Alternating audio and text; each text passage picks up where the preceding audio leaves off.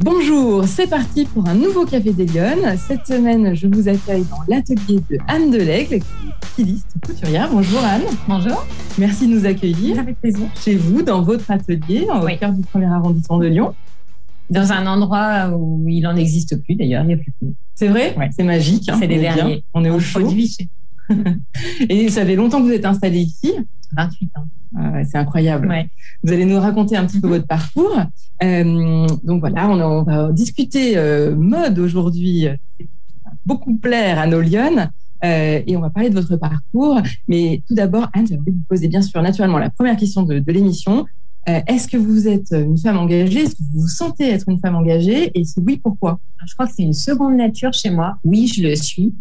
D'abord parce que je pense que c'est une éducation, quelque chose que je dois à mon père. Euh, il nous a toujours poussé à réfléchir par nous-mêmes. Et puis l'engagement, pour moi, c'est euh, c'est forcément euh, le gage d'une forme de liberté. Et ça permet d'avoir le choix. C'est-à-dire que quand on est engagé, on est légitime dans ses choix aussi. On a aussi une capacité de réflexion, une vraie curiosité. Euh, ça permet de s'affirmer, d'être plus sûr de soi. Voilà, et puis, et puis euh, je sais pas, je crois que ouais, c'est une nature en fait.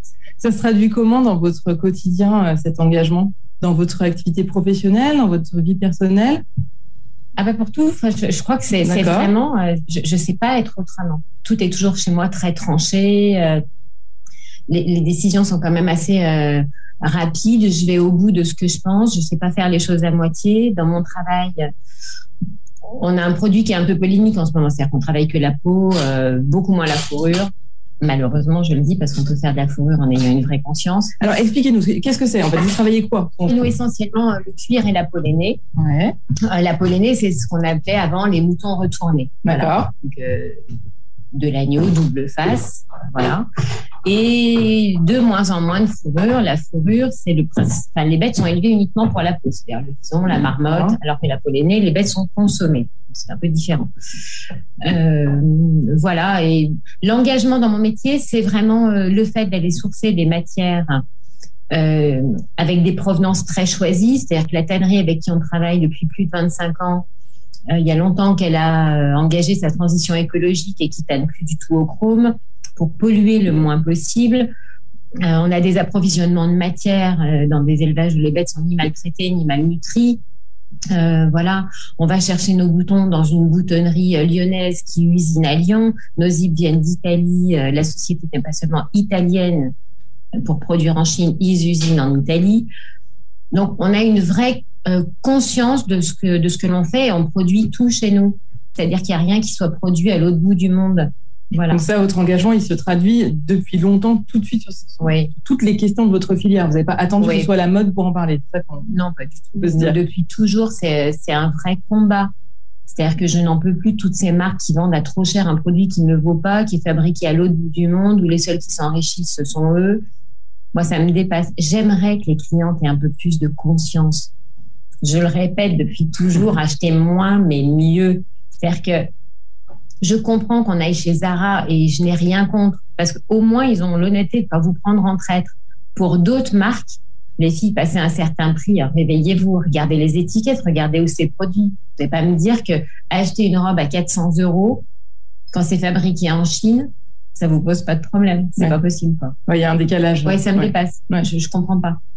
Est-ce que donc vous, votre votre engagement, il se traduit euh, dans votre activité euh, quotidienne, dans votre dans votre métier, dans votre profession, dans votre secteur d'activité? Est-ce que vous pensez que les femmes, elles ont, il leur manque quelque chose pour réussir dans le débat public, pour s'engager?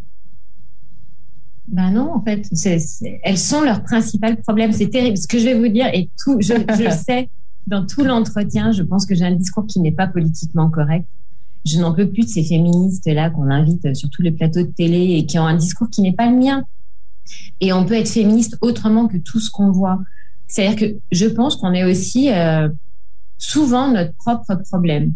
Il faut arrêter de se victimiser, de se voir toujours comme des euh, pauvres petites choses fragiles. C'est-à-dire que on ne peut pas toujours se servir de ça comme une excuse. Ouais. Voilà. C'est-à-dire que bien sûr qu'il y a des mecs qui sont misogynes, euh, ça arrive. Et bah des cons, il y en a partout. Il y en a il est misogyne, l'autre il est raciste, l'autre il est ce que vous voulez. Je veux dire, vous n'avez pas changé la face des choses. Euh, S'il n'est pas con pour ça, il va être con pour autre chose. non, mais c'est vrai. Enfin, donc, il y a un moment, il faut arrêter de se positionner toujours comme euh, la minorité à qui on devrait venir en secours et à qui on doit quelque chose. Enfin, moi, j'ai jamais eu cette sensation-là. Et quand ça m'est arrivé, je me suis bien arrangée pour mettre les choses au clair et les points sur les i. Et tout d'un coup, ça calme le débat. Et il n'y a plus de débat. Débat. C'est que le jour où on s'adresse à l'autre, en ayant un rapport d'égal à égal, et en laissant pas, euh, pas le choix d'autre chose, d'un autre rapport, il y a déjà moins de soucis. Ça s'installe naturellement. Bah oui. Il me semble. Alors justement, vous avez choisi un, métier, un secteur euh, qui n'est pas facile, qui n'est pas évident, qui est très très spécifique.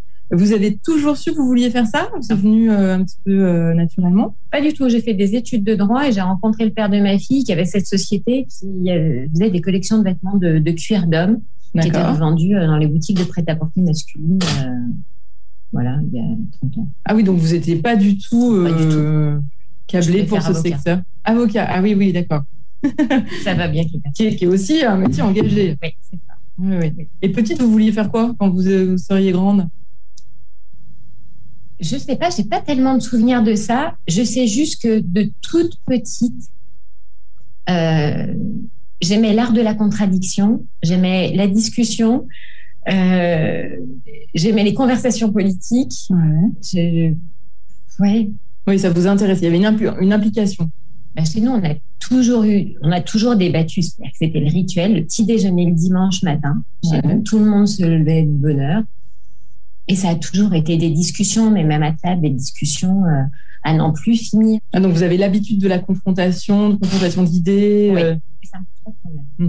Je suis éduquée comme ça. Je remercie mon père qui était euh, quelqu'un d'extraordinaire, certainement pas fait pour avoir des enfants tout petits et qui, euh, du coup, dès qu'on a été en, âge d'avoir une capacité de, réflexion, euh, plus petite qu'elle soit, nous a poussé à, à réfléchir on oublie finalement souvent ce, que c'est normal d'avoir euh, d'avoir une société de contradiction. Pas, on n'est pas obligé d'être tous d'accord tout le temps et c'est pas grave. Voilà. Et je le dis, j'éduque ma fille aussi comme ça. On peut ne pas être d'accord, on n'est pas fâché pour autant. Ouais.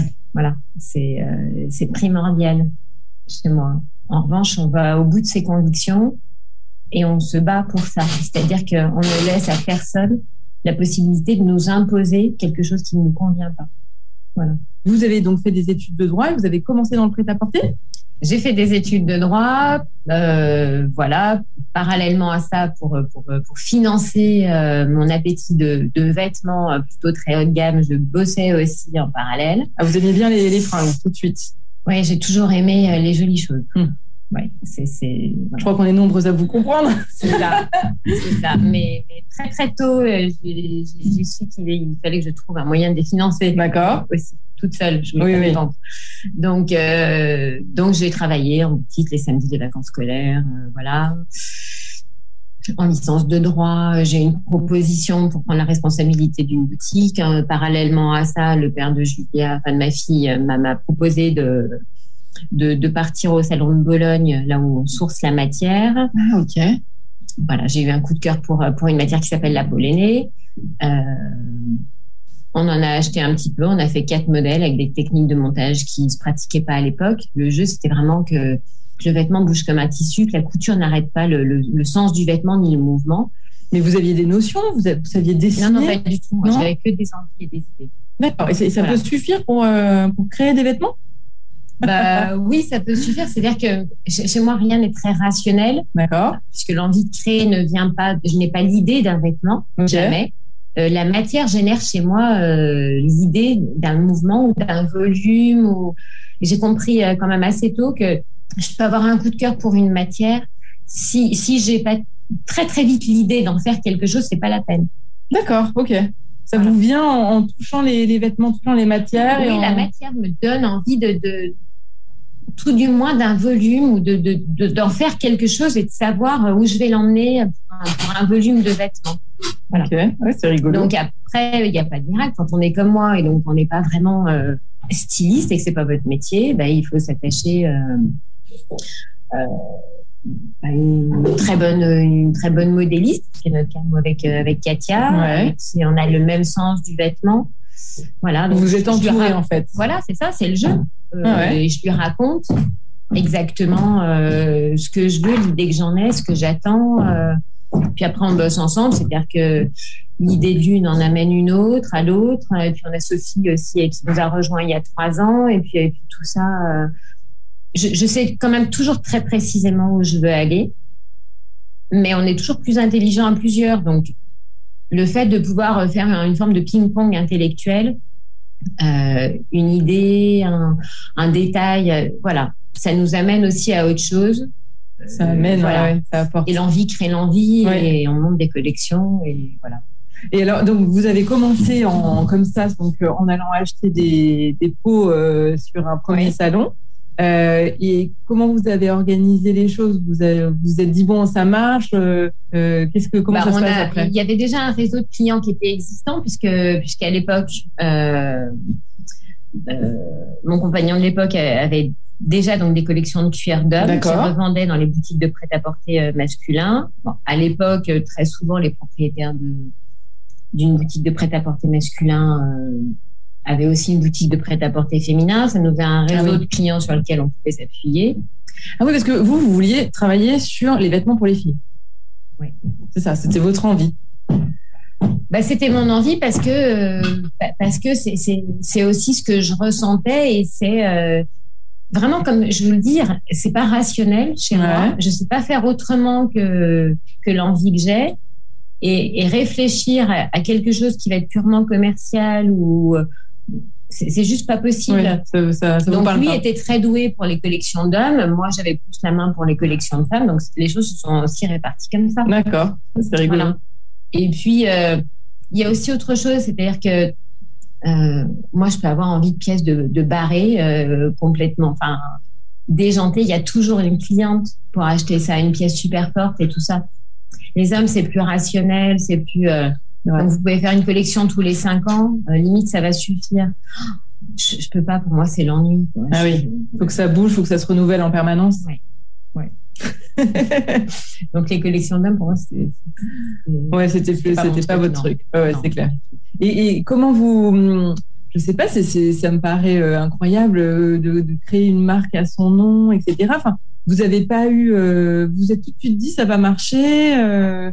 Ah non, non, non, c'est justement, moi j'avais aucune prétention de ce côté-là, c'est-à-dire qu'on a fait un essai avec quatre modèles. Ouais. Euh, et puis on a dit, ben, on va essayer. Et ça a fonctionné. Et ça a fonctionné, en fait. C'est euh, le hasard, c'est le bon timing, c'est parce que c'est un produit qu'on trouvait pas dans les boutiques de prêt-à-porter à l'époque. C'était vraiment revendu euh, que, que chez, chez, les spécialistes ou chez les fourreurs. Euh, et avec des techniques de montage qui étaient assez euh, assez raide et assez épaisse, avec des peaux qui étaient assez lourdes. Et là, on proposait nous un produit qui était assez nouveau. Comme moi, c'était pas mon métier, finalement, j'avais pas de complexe euh, vis-à-vis de ça. J'avais un sens du vêtement qui était assez prêt à porter. Donc, j'ai fait euh, quatre modèles euh, avec une ligne assez prête à avec cette technique de montage au surjet où donc tout d'un coup ça bougeait comme un tissu et je suis allée toquer à la porte des boutiques de prêt-à-porter puisque c'est un réseau qu'on avait sous la main.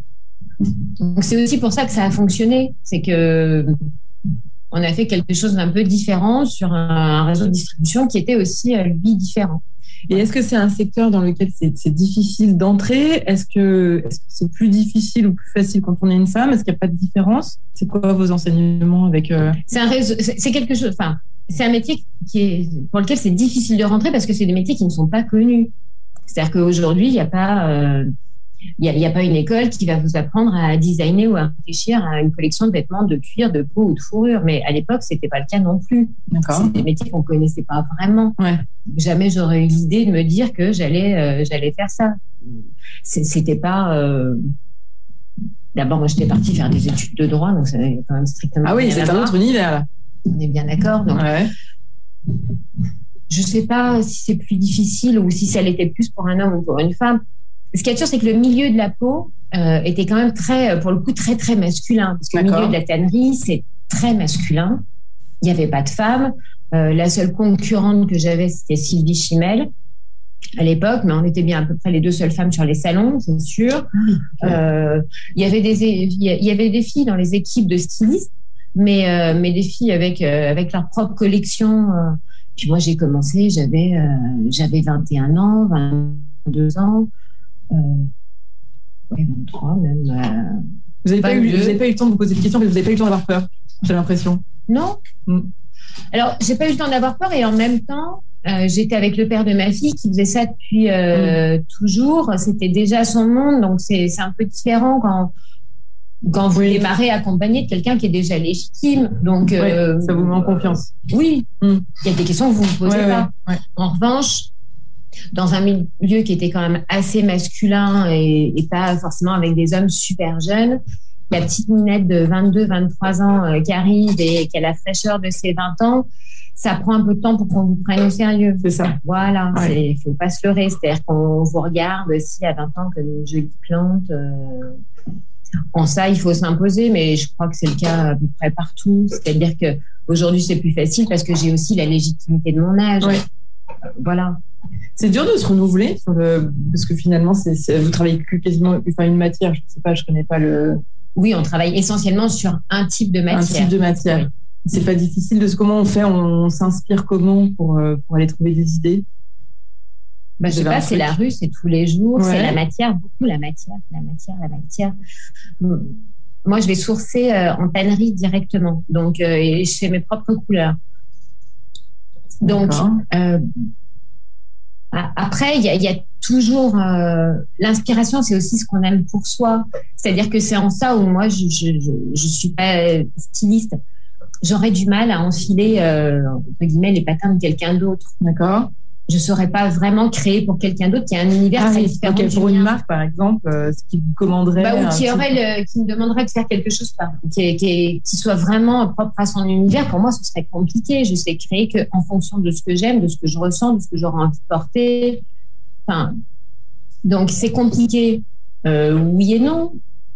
C'est compliqué parce que c'est l'angoisse à chaque fin de collection. En fait, je pourrais faire les collections toute l'année. Ah oui, d'accord. C'est-à-dire qu'une idée en, amène une autre. Mhm. Chez moi, c'est sans fin. En revanche, on est timé par le rythme des collections. Donc, au 15 janvier, on doit déposer nos collections dans les showrooms pour qu'elles soient vendues dans les boutiques. D'accord. Et ben, du moment où je sais que c'est la dernière pièce parce qu'il faut qu'on expédie, tout d'un coup, j'ai l'impression que je suis sèche de tout. Ah oui, et quand que même, je pourrais plus jamais faire, euh, plus jamais euh, imaginer un vêtement ni quoi que ce soit. Et que la source est Paris.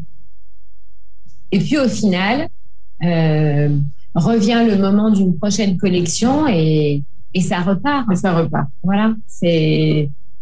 Elle ressemble à quoi vos journées C'est quoi une journée type euh, l'âne de l'aigle bah déjà, je dors pas, donc je suis debout à 4h30. Ah oui, ok, d'accord. Donc, je danse devant la machine à café euh, régulièrement jusqu'à 5h15. D'accord. Enfin, remarqué, ce matin, c'était 2h30, même encore un peu plus tôt. Ah oui, ok. Ah oui, vous dormez pas du tout Non. Voilà, donc 5h15, 5h30, le premier. OK. Voilà, ça me laisse le temps de cogiter, de ruminer. ça laisse le temps de réfléchir, effectivement. Voilà. Euh, un peu de réseaux sociaux, faut pas se leurrer. Voilà. Oui, faire quoi? Ben, Instagram. Euh, Instagram pour tous les visuels. Euh, voilà, ça aussi, c'est une source d'inspiration. Ouais. Facebook, alors moins, j'ai moins d'accroche. En revanche, je peux aller y chercher aussi une forme d'information. Et autant je, je, ne réagis euh, pas sur Instagram. Sur Instagram, j'ai vraiment posté que de la photo, du look et tout ce qui a trait ici.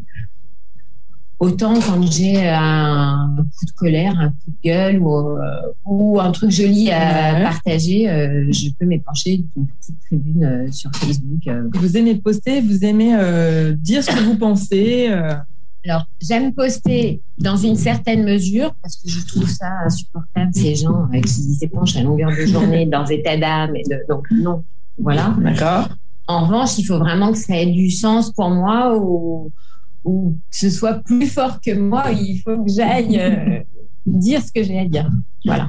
Donc, un peu de réseaux sociaux le matin. Voilà. Euh, des chaînes d'infos. D'accord. Voilà. Ah, vous avez besoin de vous nourrir. Vous êtes picousé à la chaîne d'infos. Euh, ouais, mm. Vous avez le droit, hein, c'est pas. Je ne vais pas vous blâmer. Mm. Quand même. Euh, voilà, et puis après, euh, être ici vers, vers 9h ou un peu plus tôt s'il faut. Toujours en m'étant arrêté avant pour prendre un petit café à l'extérieur. Je ne sais pas comment faire la journée sans avoir pris un café dehors. Voilà. Et puis après, bah, nous, on a une, on a des journées qui sont assez différentes parce qu'elles sont rythmées aussi en fonction des saisons oui, bien sûr. et, de, ce qu'on a à faire, parce qu'on produit chez nous. Donc, euh, il y, a, la période où on source, la période où on crée, la période où on vend, la période où on fabrique, la période où on expédie. Euh. voilà, donc nos journées sont quand même assez différentes, mais les journées se passent ici à l'atelier. D'accord. Voilà. Je sors déjeuner la plupart du temps chez mon mari, ouais. qui est chef. Euh, ah oui, c'est une bonne raison. Voilà, c'est une bonne raison. Et comme on ne se voit pas beaucoup, c'est aussi le moment c'est la petite pause de la journée. Oui, où on réussit à se voir. Et puis, je rentre plus ou moins tôt. Si c'est la période creuse euh, en plein été, euh, je peux partir d'ici à 18h. En revanche, je peux partir à 21h aussi. Euh, oui, alors parce que c'est le, pour le coup, c'est vraiment très, très saisonnier. C'est très saisonnier, oui. Et vous travaillez d'une année, enfin, une année en avance sur le calendrier ou vous travaillez Oui, oui c'est-à-dire que les achats de matière se font là en septembre. D'accord.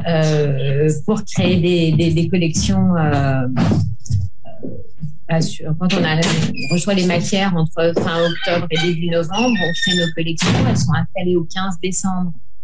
Au 15 décembre, au 15 janvier en showroom. D'accord. Il y a la période où on vend à nos clients. Enfin, voilà, tout est. Oui, vos clients, c'est des, enfin, des, enseignes ou des. Nous, c'est les boutiques de prêt-à-porter multimarques plutôt très haut de gamme, parce qu'on a un produit, on travaille que des premiers choix de peau et on produit chez nous. Donc, euh, oui, ok. Où les gens sont payés correctement chez nous, je le dis. Oui, c'est important. hein, regardez, le dire. voilà, c'est-à-dire que je le dis sincèrement, je sais que nous avons un produit qui est cher. On ne vient pas acheter chez nous un prix. Euh, voilà.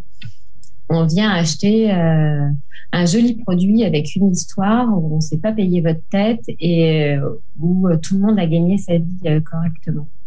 C'est très, très important. Oui, c'est important. Ouais. Et je crois que vous travaillez avec une éthique particulière. Vous en parliez un petit peu tout à l'heure déjà. Euh, Aujourd'hui, c'est très compliqué. Il y a beaucoup de débats sur, le, sur mm. la question de, de, du traitement des animaux euh, dans le mm. textile, dans la filière textile. Euh, vous, vous avez une approche, vous avez un parti pris. Oui. Est-ce que vous pouvez nous. Oui, j'ai un parti pris. Il y a surtout que j'en ai ras-le-bol qu'on ne voit qu'une face de, du problème. il y a vraiment une désinformation. Enfin, une désinformation, une mauvaise information sur, euh, sur tout ce qui tourne autour de la peau. C'est-à-dire que je comprends qu'on soit vegan, euh, végétarien, et tout ce qu'on veut, je m'en fous, euh, ça ne me pose pas de problème. En revanche, j'ai beaucoup plus de mal avec, avec toutes ces doctrines et ces dogmes. voilà. Il faut être conscient d'une chose, c'est que on peut porter de la fourrure ou de la pollenée ou du cuir en ayant toute une conscience. C'est-à-dire que euh, quand les choses sont bien sourcées, les bêtes sont pas forcément euh, ni maltraitées ni malnutries.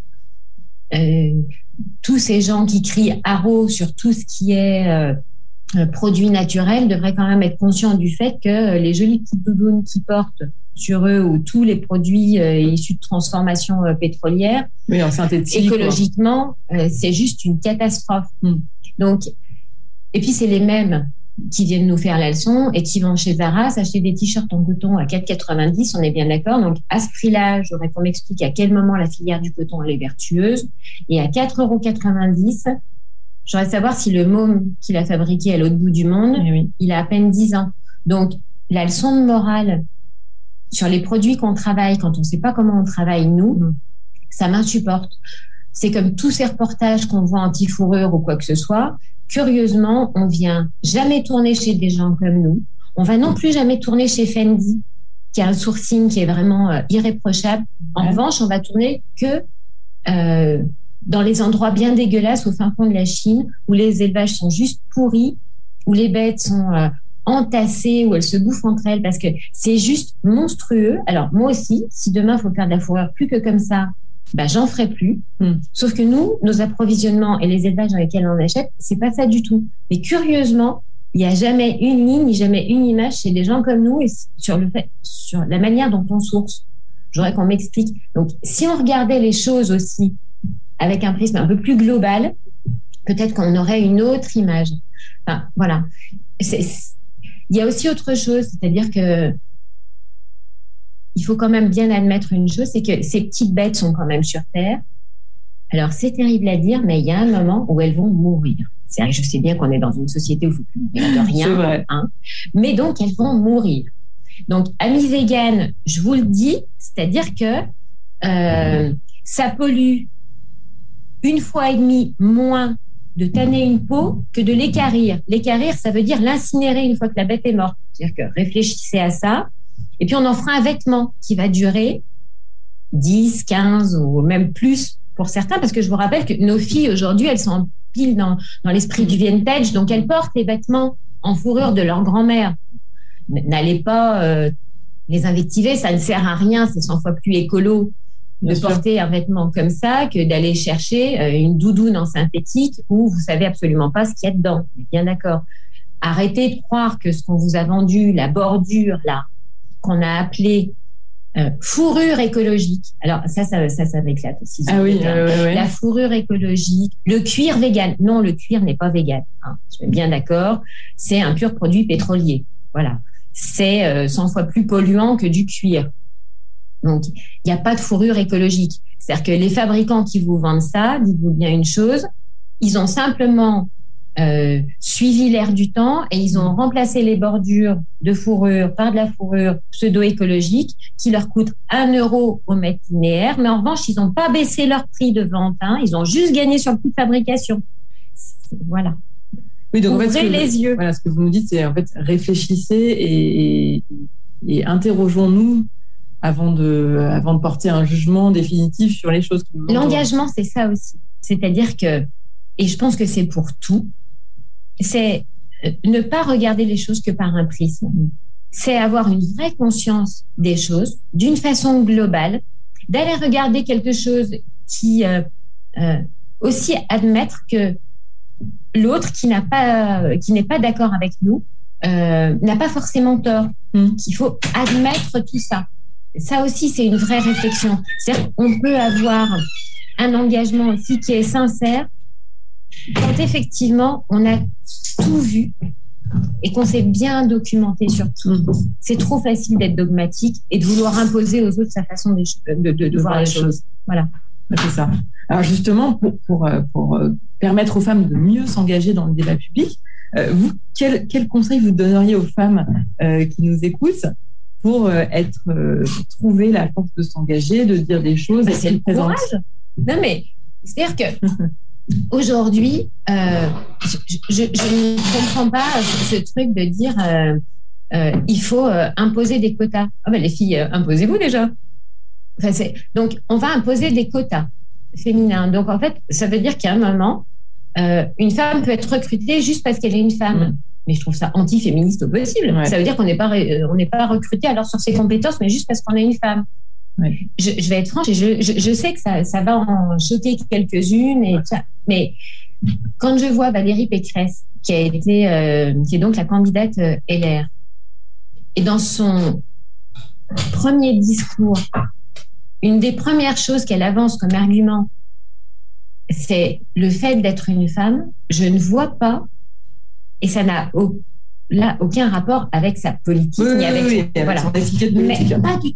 Mais je ne vois pas en quoi le fait d'être une femme est un argument. Moi, il faut qu'on m'explique. Ça me dépasse. C'est au-delà de ce que je peux concevoir. Donc, moi, le seul conseil que je leur donne, c'est bah, les filles, ayez le courage de, de, dire ce que vous pensez. On va commencer par là. Puis, investissez-vous, imposez-vous. Arrêtez de, de croire que c'est normal qu'on vienne vous chercher parce que vous êtes une femme. non, vous avez euh, des convictions, des opinions politiques. Euh, ça vous va pas Eh ben, ouvrez la bouche et dites-le. Voilà. Allez toquer à la porte de vos mairies, engagez-vous en politique, euh, dans les milieux associatifs, dans ce que vous voulez. Mais faites, faites quelque bah, chose. Faites-le. Plutôt que d'attendre, forcément, qu'on vienne vous chercher c'est pas possible ça. Oh, mais euh, faut, être un peu plus guerrière. Les, hommes réussissent parce qu'ils ont ce côté un peu plus guerrier, d'accord. Mais on est sorti aussi un peu de tout ça. Jusqu'à quand on va se servir du fait d'être une femme et de de venir ou s'excuser d'être une femme ou de venir euh, euh, réclamer quelque chose sous prétexte qu'on est une femme. Il y a des choses qui nous sont dues, une égalité salariale, une égalité de traitement, c'est normal, c'est dû, parce que c'est dû à tout être humain, quel qu'il soit. Mais intellectuellement, et pour ce qu'on est capable de faire, bah, c'est propre à nous. Quoi. Mmh. c'est ça. À personne d'autre. Hein. Et alors, si vous aviez, vous, une, baguette magique, en tous les cas, si vous étiez en capacité euh, d'agir très concrètement, quelles mesures vous prendriez, vous, si vous aviez euh, la possibilité de le faire, pour permettre aux femmes d'être plus engagées dans le débat public? Est-ce qu'il y a un levier qui vous pourrait, Alors, une baguette magique, et c'est plus global, je, je, voudrais que l'éducation change. En fait, je pense qu'on a un vrai problème d'éducation. Voilà, c'est ça, euh, c'est ça aussi. Il faut, il faut éduquer euh, nos fils et nos filles euh, à avoir un, un, rapport à l'autre qui soit égalitaire. Ça, ça c'est sûr. Et pour le coup, c'est plutôt de l'ordre de la baguette magique, euh, enfin pour tout de suite en tout cas. Euh, après, euh, il y a quelque chose qui est dû, et je le disais, c'est une égalité salariale et une égalité de traitement. C'est-à-dire qu'à quel moment on doit être traité différemment dans une société parce qu'on est une femme ou parce qu'on va accoucher ou parce qu'on va faire des enfants, on va s'absenter pendant quelques semaines. Bah, je vous rappelle quand même, messieurs, que si on n'était pas là, vous ne seriez pas là non plus. Donc, il y a un moment, on n'est pas moins compétente que vous et pour engendrer vos héritiers euh, mâles, il va mm. falloir des femmes comme nous. Donc ça, c'est un truc, je, ça m'insupporte effectivement. Donc oui, une égalité de traitement, une égalité salariale, c'est ce qu'on doit à tout le monde. Voilà. Pour le reste, euh, il faut aussi qu'on se débrouille. Il faut y aller au combat. il faut y hein. aller. Oui, bah en tous les cas, là, c'est un message très, très combatif, très guerrier que nous avez donné ce matin. Il y, a peu d'hommes aussi euh, pour qui les choses tombent du ciel. Oui, oui, oui, c'est clair. Non, ça tombe bien pour personne en réalité. Voilà, c'est ça. Donc, il euh, faut y croire. Et puis, euh, c'est-à-dire que si les choses vous dérangent ou si vous avez. Allez-y, ça sert à rien de pleurnicher dans son coin parce que de toute façon, ça va pas changer les choses. Donc, si vous voulez que ça change, ben, faites en sorte que ça change. Très bien. Bah, écoutez, je crois qu'on aura compris le message ce matin. Donc, les lionnes, prenez en main votre destin et, et on y va. On on est combatif pour changer euh, les choses. En attendant, ben, on vous souhaite une très belle journée. Merci, de nous avoir reçus dans votre atelier. Et je vous dis à la semaine prochaine pour un nouveau café. Merci, au revoir. Au revoir.